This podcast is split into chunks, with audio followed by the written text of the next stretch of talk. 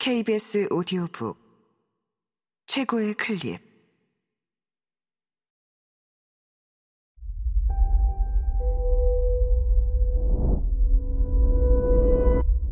KBS 오디오북. 노파사란. 김희정 지음. 성우 김한나 읽음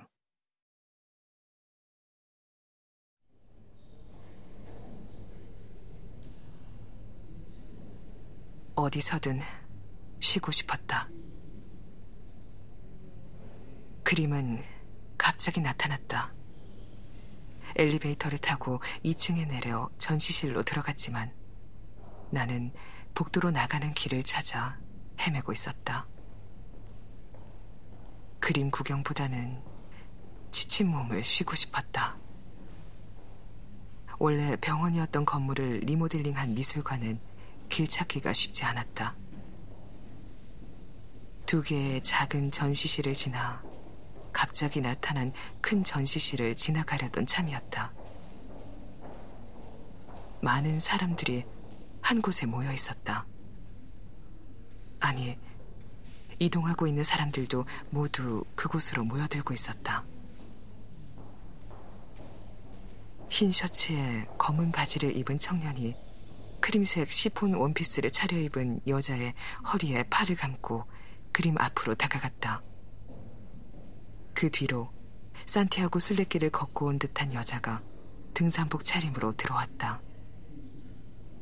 여자는 오직 이걸 보기 위해 왔다는 듯 그림을 향해 직진했다.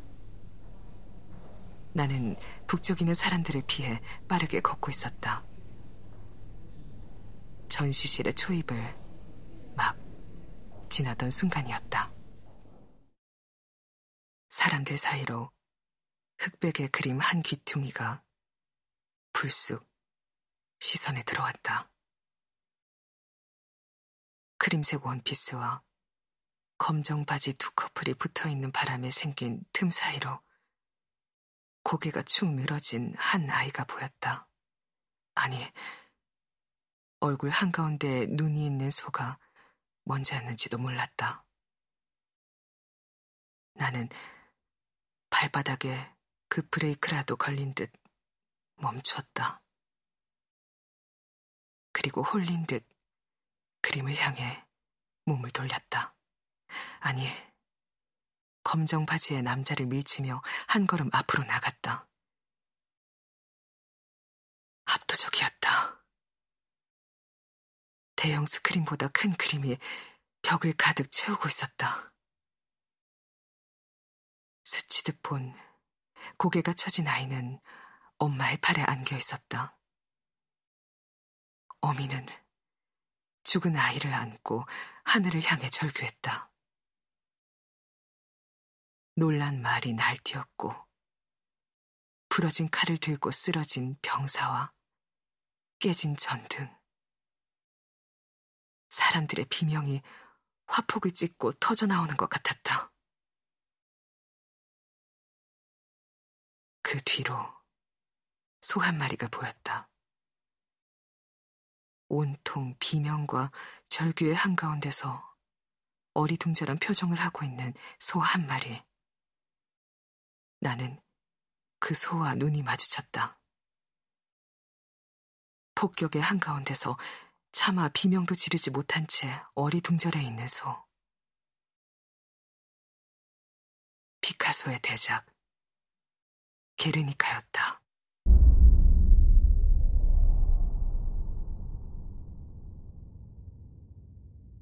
순간, 무언가 흔들렸다. 오랫동안 사막처럼 황폐했던 마음속에 정체를 알 수 없는 흔들림이 감지되었다. 마드리드에 와서도 열흘간 잠만 자게 했던 나를 결박한 두꺼운 비닐 같은 것을 뚫고 어디선가 균열이 일고 몸이 흔들리기 시작했다. 당황한 나는 이마 한가운데 박힌 소의 눈을 맹렬히 바라보았다. 진동을 따라 몸의 곳곳으로 물기가 번지고 있었다. 어느 순간 막혔던 수로가 뚫리기라도 한 듯. 몸속으로 물이 솟구치는 기분이었다. 어떤 자극에도 반응하지 않던 감각들이 한꺼번에 깨어나는 느낌. 모처럼 나는 흥분했다. 서로 그것이 지독한 통증일지라도 무감각보다는 나을 것이므로.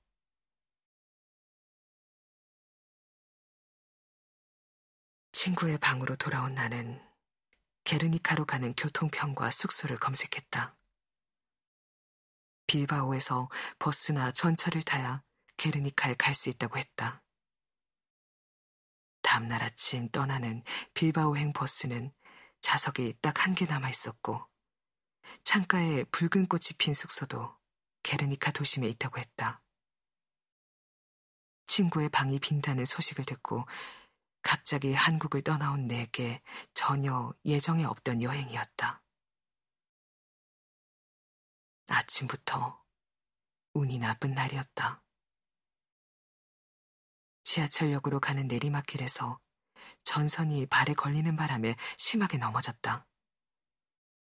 순간적으로 한 손을 짚은 덕에 겨우 골절을 면했지만 상처는 심했다.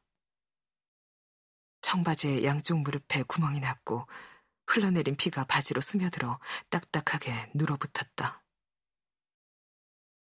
시큰하던 통증이 점점 둔중해지고 있었다. 겨우 터미널까지 오긴 했지만 돌아가야 하나. 버스가 떠나기 직전까지 망설였다. 편의점에서 밴드를 사 붙이고서야 빌바오행 버스에 올랐지만 여행이 아니라 고행을 떠나는 기분이었다.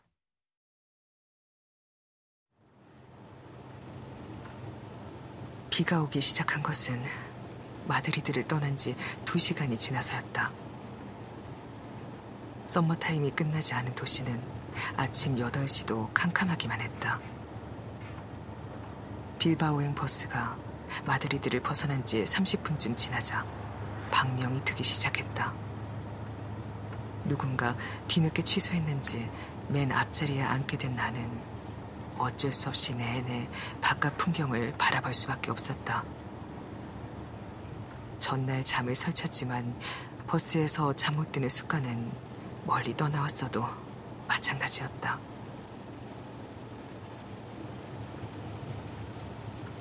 차창으로 한두 방울 듣던 빗방울이 제법 흘러내리기 시작했다. 점점 황무지로 변해가는 차창 밖 풍경이 빗물에 젖어 색감이 더 선명해졌다. 마드리드를 벗어난 지 얼마 되지 않아 집이나 경작지에 흔적 하나 보이지 않는 드넓은 구름이 펼쳐지기 시작했는데 어딜 가나 빽빽이의 논이나 밭, 아파트와 주택, 공장과 산이 빈틈없이 들어선 땅에서 온 내겐 낯설기 짝이 없는 풍경이었다.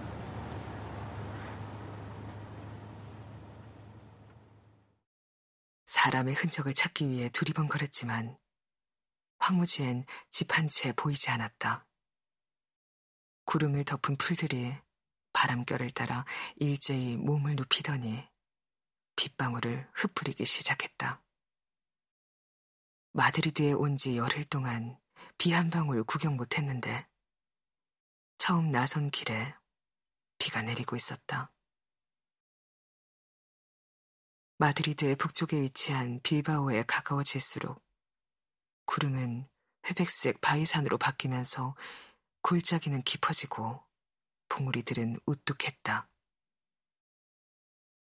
피레네 산맥에 가까워지고 있는 모양이었다. 뾰족한 봉우리와 삼각형을 이룬 한국의 산세에 비해 성처럼 횡으로 길게 뻗어 있거나 뭉툭하게 각이 진 봉우리들이 차창 밖으로 계속되었다. 버스는 회갈색 바위들이 이어진 계곡 사이의 도로를 미끄러지듯 달렸다. 한국을 떠나올 때만 해도 이토록 낯선 곳을 가게 되리라곤 생각지도 않았다.